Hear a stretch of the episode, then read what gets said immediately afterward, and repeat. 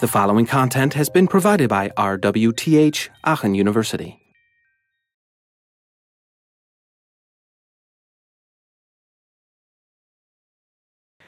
Um, so that was introduced in, in 1992 as a uh, or for 16-bit uh, Windows application development, and it is a library that wraps around the Windows API, and it puts them basically or gives access to them in C++ classes. So now we have basically object orientation available.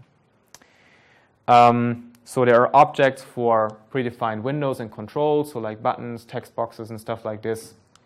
So and this is basically um, all the, the, basically the GUI stuff that is um, available to the developer.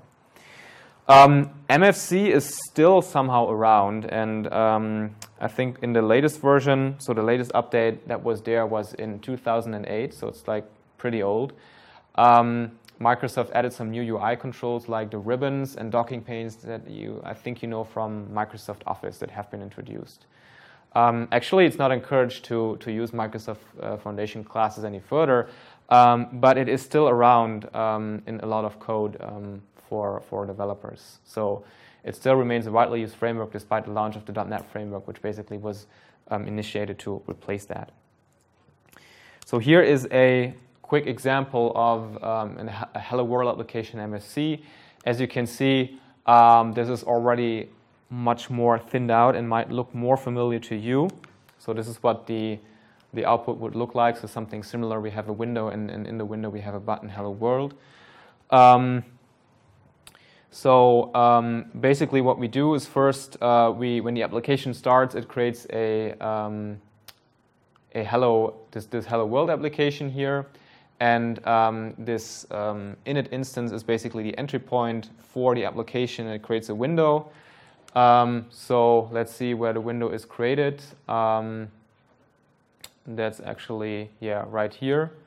Um, so we give the window basically a title, um, hello world. We can basically specify the size and the position of the window. And then within this window, we create a new button here, new C button. Uh, and then we can basically give that also a, a label here. Uh, we can set it to visible.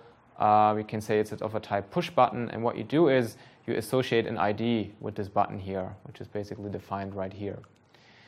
And then with that ID, a certain method is attached that will then be called when um, an, uh, an action is received here. In this case, it will call the onClick method. And what the onClick method will do is uh, it will still post a message. So you can basically see here, we still have um, the connection to uh, the Windows API here by posting this um, window close um, message.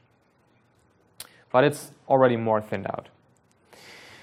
Um, as you can see here, there are some, like, here's an example. Uh, we have an AFX message um, type. Um, or, or, or variable here.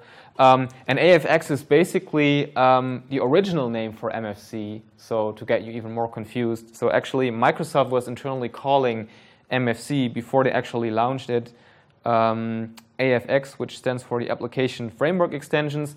And then marketing said, well, that's not a good name, let's call it Microsoft Foundation Classes. And then they changed it to that, but like at that point, it was already too late to change all these different prefixes in the classes um, in there. So that's why you will find a lot of um, AFX prefixes here in MFC uh, to get it even more confused.